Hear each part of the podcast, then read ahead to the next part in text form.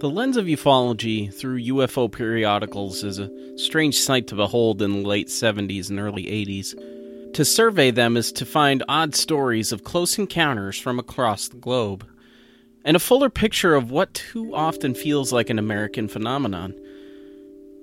In them, you can find stories from behind the Iron Curtain, Argentina, Puerto Rico, and a myriad of other countries. Despite having a nuanced look at UFO cases from around the world, I've always felt estranged from Canada's more obscure cases, like an older brother with an age gap so large that I know nothing about them. It is with this attitude that I dove into the periodicals of the day looking for some of Canada's most obscure UFO cases. You will find no mention of Place Bonaventure, Guardian, or Falcon Lake. Instead, I will treat you all to a trio of the strange and mysterious to come from Canada's skies.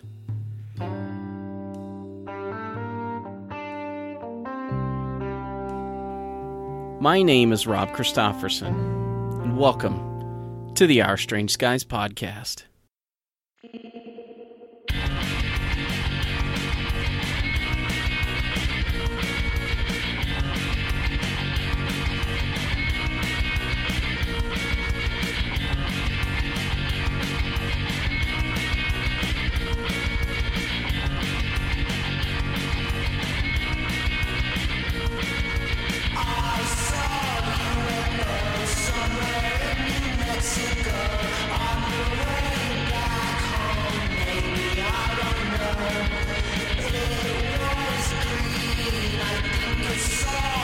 I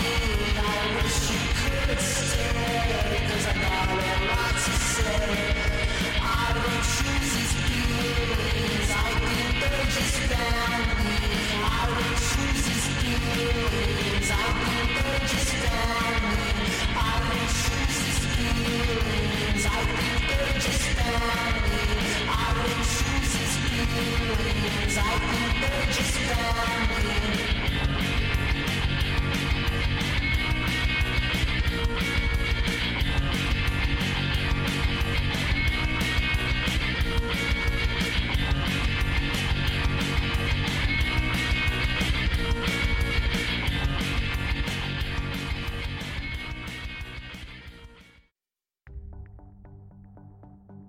For Sandy Knudsen, her UFO sighting became a frustrating experience.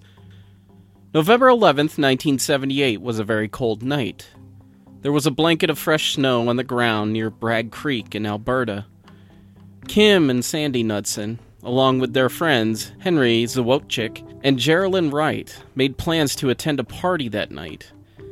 Each couple drove their own vehicles, and it didn't take long to get lost on the back roads as they were unfamiliar with them. This disorientation led them down a dead end path where the deep snow made it difficult to turn around. Henry and Geraldine managed to turn back, but soon found their car stuck in the snow. Kim and Sandy positioned their car directly behind them, prepared to push them out if need be. At first, they struggled to get the car out by hand, and it was then that Sandy noticed a light in the sky coming in their direction. It was a slow light, quote, and I thought immediately that it looked like a giant hovercraft, the way it was moving. And I turned to the fellow who was with us and I asked him what it was as it came closer. And he looked at it and he said, Oh, it's just a UFO, Sandy. End quote. She became worried as time went on and increasingly frustrated with those around her. They seemed to be uninterested with the approaching object. Quote, I made them look at this vehicle at this point, it was very close, probably. I'm not very good at distances, but I'd say it was from here where I'm sitting to out on the road. According to the investigator's tape measure, that was approximately 90 feet. The object was large, 150 feet long, and looked to be shaped like a large building with structures on it that reminded Sandy of a hovercraft. Following hypnotic regression, she described a pair of tail fins on which two figures would appear. A number of large rectangular windows could be seen, illuminated from the inside by a yellowish white light. Despite being so close now, Sandy's companions were still uninterested. She kept trying to make them look at it, until the object just went away slowly. All right, Sandy, Henry responded. We've looked at your UFO. Now, can we please go and get these cars out of the snow? The two couples arrived at the party later than they wanted to. For Sandy, she couldn't focus on it. During a hayride, she was focused on the skies, desperately searching for the object with no luck. Quote, Didn't we see a UFO tonight? Sandy asked her husband. It felt as if the details were slipping from her mind, and she was doing anything to jog her memory. Yeah, yeah, we did, her husband responded. But it was nothing. Sandy then turned to her friends and asked the same thing, receiving a similar response. The next day, was all she could talk about. She asked her husband if he noticed anything strange about the object that they had seen, and his response was a curious one.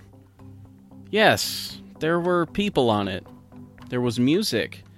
It was almost like they were having a party. There was wine and glasses, the shape of wine glasses, and almost the sound of the tinkling of wine glasses, too. This statement would lead Sandy to try regressive hypnosis, leading to a number of details and impressions of the sighting. She noted how the music that they heard sounded like big band music, but that the guests weren't dancing and didn't seem to be having any fun. She felt claustrophobic as the object drew closer. There were figures that watched in silhouette, they appeared to be similar to us, with two arms and legs. There was one figure in the front of the object that Sandy called the captain, though she didn't know how she knew that. If UFO reports from Canada are rare, then abduction reports are even rarer. According to an article concerning the case you're about to hear, in 1979 only four abduction cases had been reported. Over the course of three nights in August 1979, multiple UFOs were seen and two abductions were reported in eastern Toronto. It began on August 2nd in a field where two bright lights were seen hovering over high tension power lines. Sarah Hines spotted the object and notified two of her friends, who took off for the field immediately. As they approached, the objects immediately departed, one to the south and the other to the north. One of the lights was seen by Kathy's father, one of the girls that approached the object, at around 9:50 p.m. as they were leaving. 2 minutes later, Kathy witnessed a pair of arrowhead-shaped objects moving backwards from the northwest. At 9:53, Sarah and her third friend Jackie observed a black cigar-shaped object with white lights that ran around it and a green light at one end. Directly behind it was an arrowhead shaped object at a low elevation in the sky. A sound like a generator followed behind them. The potpourri of sightings continued two minutes later at 9:55 p.m. when an oval-shaped object shrouded in green mist approached a nearby school, two blocks away from Sarah's home. The object was 12 to 15 feet in diameter, six feet tall, and had four legs on the bottom of it.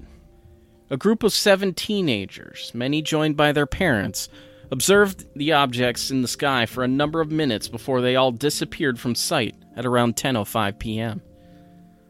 One girl named Jody claimed that when she approached the school where the object had landed, she felt paralyzed and began to cry. Eastern Toronto was not the only place where these objects appeared. Similar craft were spotted at around 11 p.m. that night over northwestern Kansas and southwestern Nebraska, even making the local papers.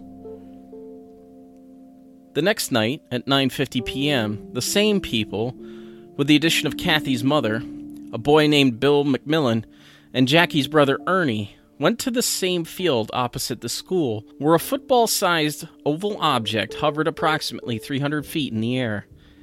The flat object was a dark color with checkered patterns across the bottom and three large fans, 50 feet in diameter each. The object hovered for a bit before it turned over slowly, rising up and heading south at a very slow speed. At 10 p.m., Bill and Ernie observed two large arrowhead shaped objects at about 500 feet elevation north of the field. One of the objects appeared to explode silently, breaking off into a number of pieces. It was around this time that Sarah had an urge to go alone into an adjacent field, three quarters of a mile to the northeast. She walked as if in a trance until she approached four bright lights hovering 500 feet in the air at around 10:10 p.m. She returned home a short while later and slept for 12 hours. Normally a 4 to 5 hour sleeper, this was odd for her as she had slept for the same amount of time the night before. At 10:30 that night, Kathy reported her sighting to the Canadian UFO Research Network, or CUFORN, who interviewed her that night alongside her mother Alice. As if on cue, the objects returned on the night of August 4th at 9:50 p.m. Joined by Jackie's father this time, the teens set out for the field. Again, an arrowhead shaped object appeared, which was also seen by Jackie's mother, who happened to be walking a few blocks away. Two of these objects hovered for about two minutes over the field, at 500 feet elevation, before disappearing in a flash. At the same time that this occurred, Sarah again felt the urge to walk northeast of the field. All sound seemed to drop away as she crossed a carless road. She reached the field at around 10:05 p.m., where an arrowhead-shaped object was waiting for her. Settled just a few feet above the tall grass, she approached the object, where four shadow-like figures emerged and hovered in a semicircular 2 feet above the ground. These figures were short, about 4 feet tall, football-shaped, one and a half feet wide, and less than an inch thick. Sarah stared at these beings for a minute or two before passing out. Memories following this time became very vague. She recalled being on board the UFO and observing a great portion of its interior. There was a man in a blue suit walking a dog, too. In her next conscious memory, Sarah awoke in the field at 10:20 p.m., stretched out on the ground 15 feet away from where the object had been. At home, she slept for another 12 hours. The next morning, she noticed that her face was an orange red color. The index finger of her right hand had a pinprick marking on it. And there was an eighth inch diameter elongated red scrape mark, also with a pinprick mark in the center of it at the base of her thumb. These marks were gone within five days. Her pupils were also dilated when she came home that night, though they were normal the next morning. Sarah met with UFO investigator Joseph Muskat on August 5th, and together with Sarah's brother Jay, they set out into the field where she was brought on board the UFO. They found a triangular area of depressed grass and noted it was gray in color, as if the chlorophyll was removed from it. In the area where Sarah claimed she came to consciousness, they found a nickel and a penny. She instantly remembered that on the day of the abduction, she had 11 cents in her pocket, but when she came home, there was only a nickel. The place where the change was found was 15 feet away from where the burnt grass was. Radiation readings taken by members of CUFORN were found to be 1.6 to 1.7 times higher than normal background. In October of 1979, Sarah underwent regressive hypnosis to learn about her time on board the UFO. She recalled being taken on board through a wall. The interior was brightly lit and uniform throughout, and Sarah could detect an odor that reminded her of chicken. It's unclear whether this is cooked chicken or living chicken, but um, yeah, it's just an interesting detail there. Whenever she touched anything with her hand, it would go right through it except for a cat that they had on board.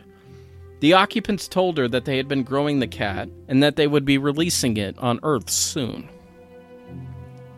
Weird. There were seven shadowy creatures on the craft that she could see through. They were long and ovular, like long misshapen footballs, and each of them was different. They were crystalline in appearance, standing four feet tall.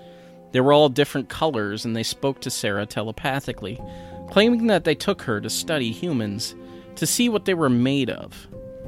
They had been on Earth before and would return again when she reached the age of 25.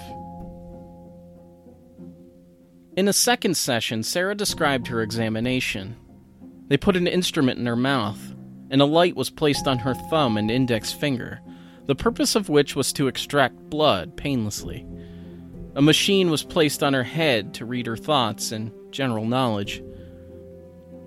There was an ordinary English speaking human man on board the craft there to be tested himself. She couldn't remember his name, only that it began with the letter A.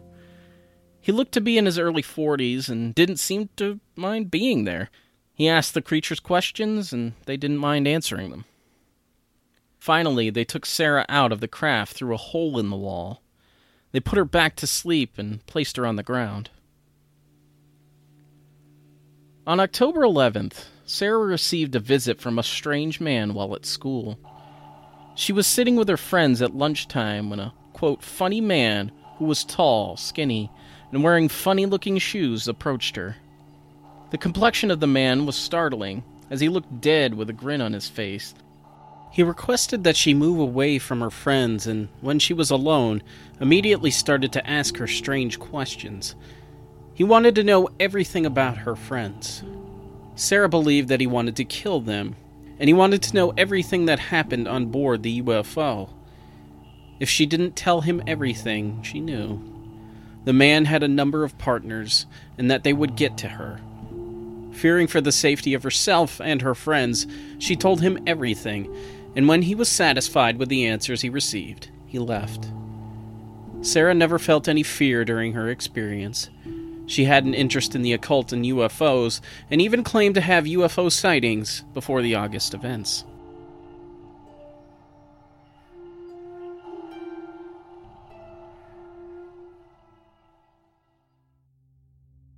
Strangely enough, Sarah's case is not the only Men in Black account to come from Canada.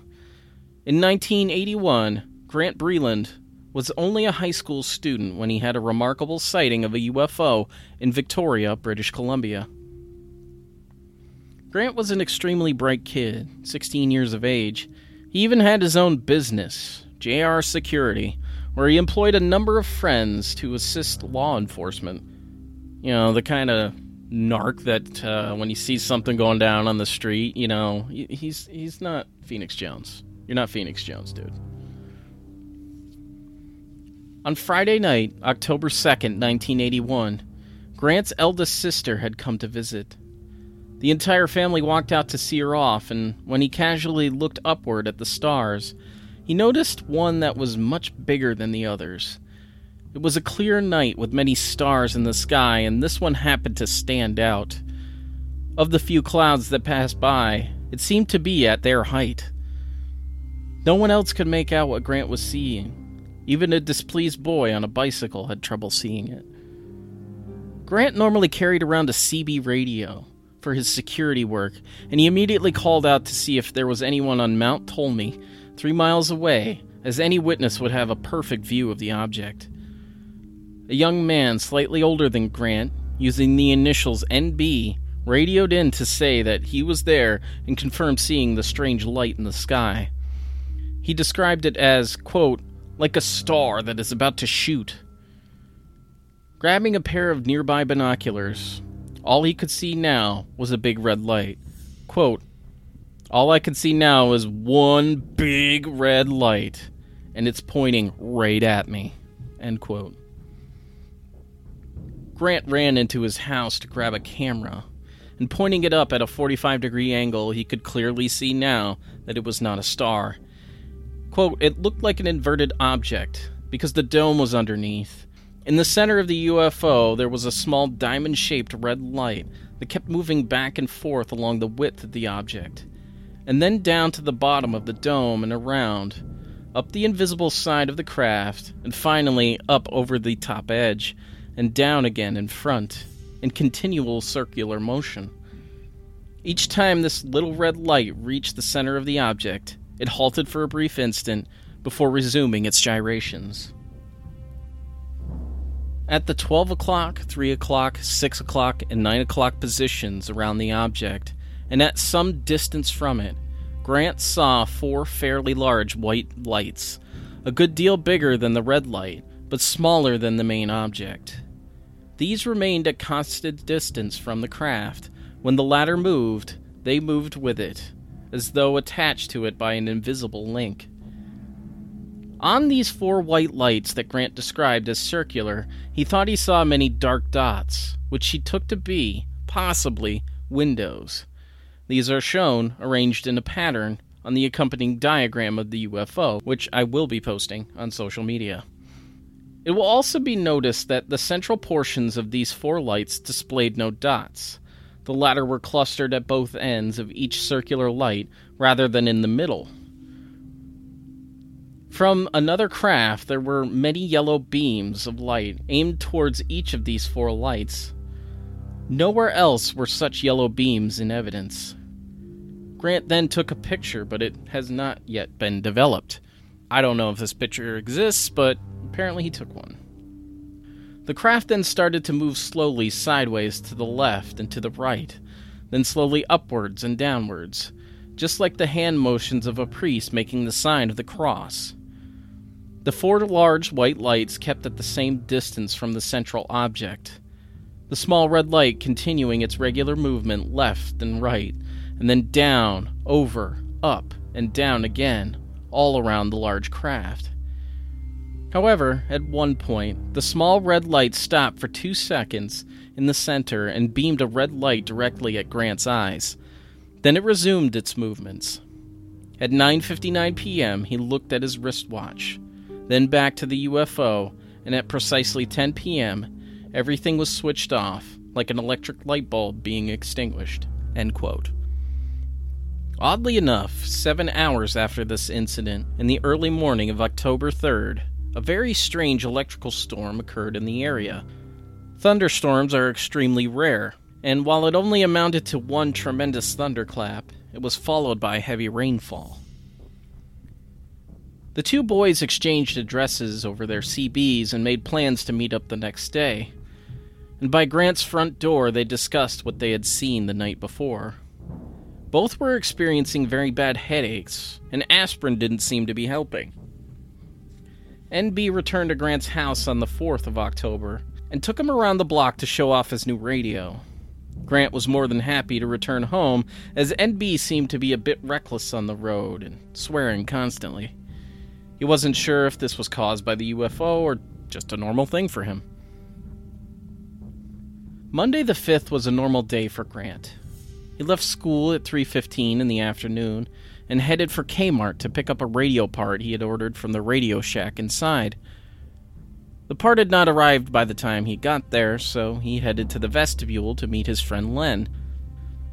The normally bustling entrance was eerily quiet when he reached Len's sister on the phone. She informed him that Len had just broken his arm and wouldn't be meeting him.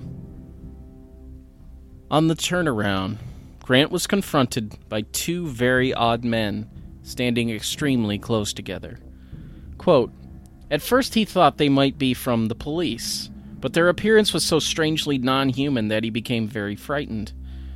Another thing that caused him fear was the, at the moment, total absence of people passing through the vestibule while he was with those men. He distinctly remembered having seen very many people walking about inside the store and also the outside sidewalk, since all the doors are transparent. The men stood motionless, arms and legs stiff and to attention. He reports that they were in extremely dark blue, almost black. This was the color of their suits, their shirts, and their shoes. They wore no ties, and their shirts were buttoned up at the neck, although he saw no sign of buttons either on the shirts or on the jackets. The latter were longer than windbreakers, yet shorter than lounge suit jackets, and they were wide open. No trouser belts were visible. He had the impression that they lacked fingernails. How do you have the impression that anybody lacks fingernails? Their lips were not reddish, but were exactly the same color as their skin, which was suntanned. Quote, like after a holiday in Hawaii. End quote. Their eyes were very dark and peculiar, with no point of light reflection on them, just matte, not glossy. Their faces were entirely devoid of expression, and so were their voices. They never blinked or moved. They wore no hats, and their hair was black, or possibly extremely dark brown, Eton crop, the hair covering only the upper half of their foreheads.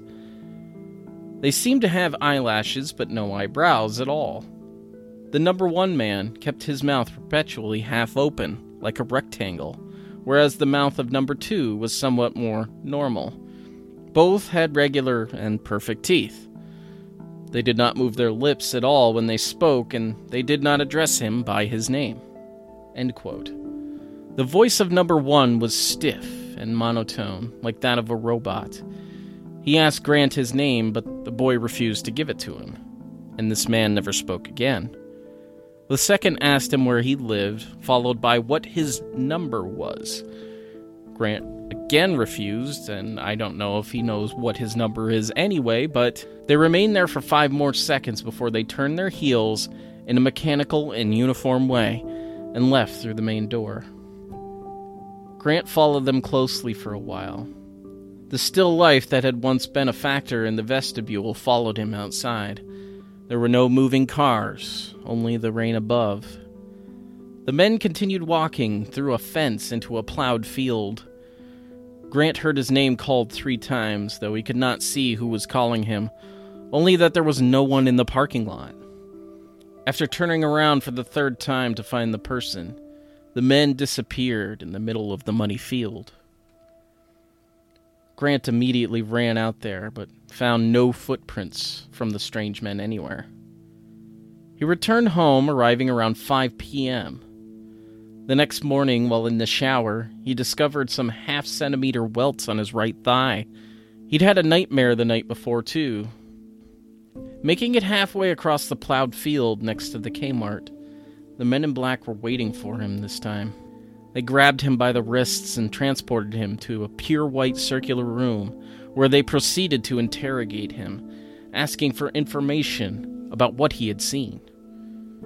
One of the men began scribbling at a nearby desk, but Grant was not forthcoming with any information. They claimed that if he didn't offer up anything, he would be sorry. Grant instead chose to lie about calling Len, saying that he never did. They saw through the lie immediately and ended the dream by saying, Forget it, destroy it. Encounters with the men in black would plague Grant's dreams for the next few days. The young entrepreneur would receive a bit of confirmation regarding his encounter with the men in black. On Monday, October 5th, NB claimed that two slender built men with white hair, very pale, and dressed exactly as the two who visited Grant later at Kmart came into the service station he worked in asking to buy some gas as they seemed to be out. The men acted very strange, and NB asked their names, but they refused to divulge them. Instead, he let them use a gas can for $2.65, for which they paid with a $10 bill. With the mechanical gate, the men left and returned 15 minutes later to bring back the can. Strangely, the can was still full of gas.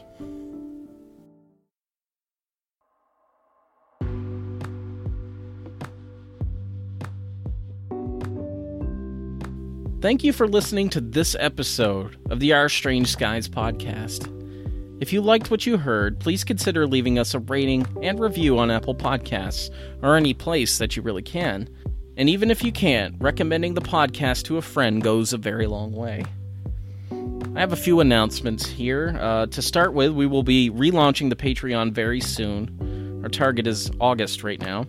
There will be just one tier, $3, which will get you one or two bonus episodes a month guaranteed. As for the main feed, we're heading into a deep dive of the abduction phenomenon. I will be posting episodes sporadically as I just I'm involved in way too many projects right now, but uh, I'm looking forward to bringing you uh, this in-depth look at an aspect of the phenomenon that I've just been um, endlessly fascinated by since I was a child.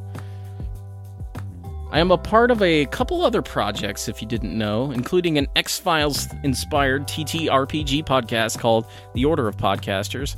I play Myron Tripchin, a very much inspired character of George Noory. Uh, so, uh, if that's up your alley, please go check it out. I also have a D&D podcast set in the Forgotten Realms called Rolling Through the Realms.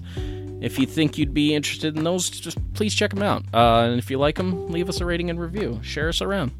Special thanks to Floats for the use of our brand new theme song, UFO, from the album entitled Not an Album. You can find it on SoundCloud, iTunes, and Spotify. Additional music is by Blue Dot Sessions, and our logo is designed by the great Desdymona.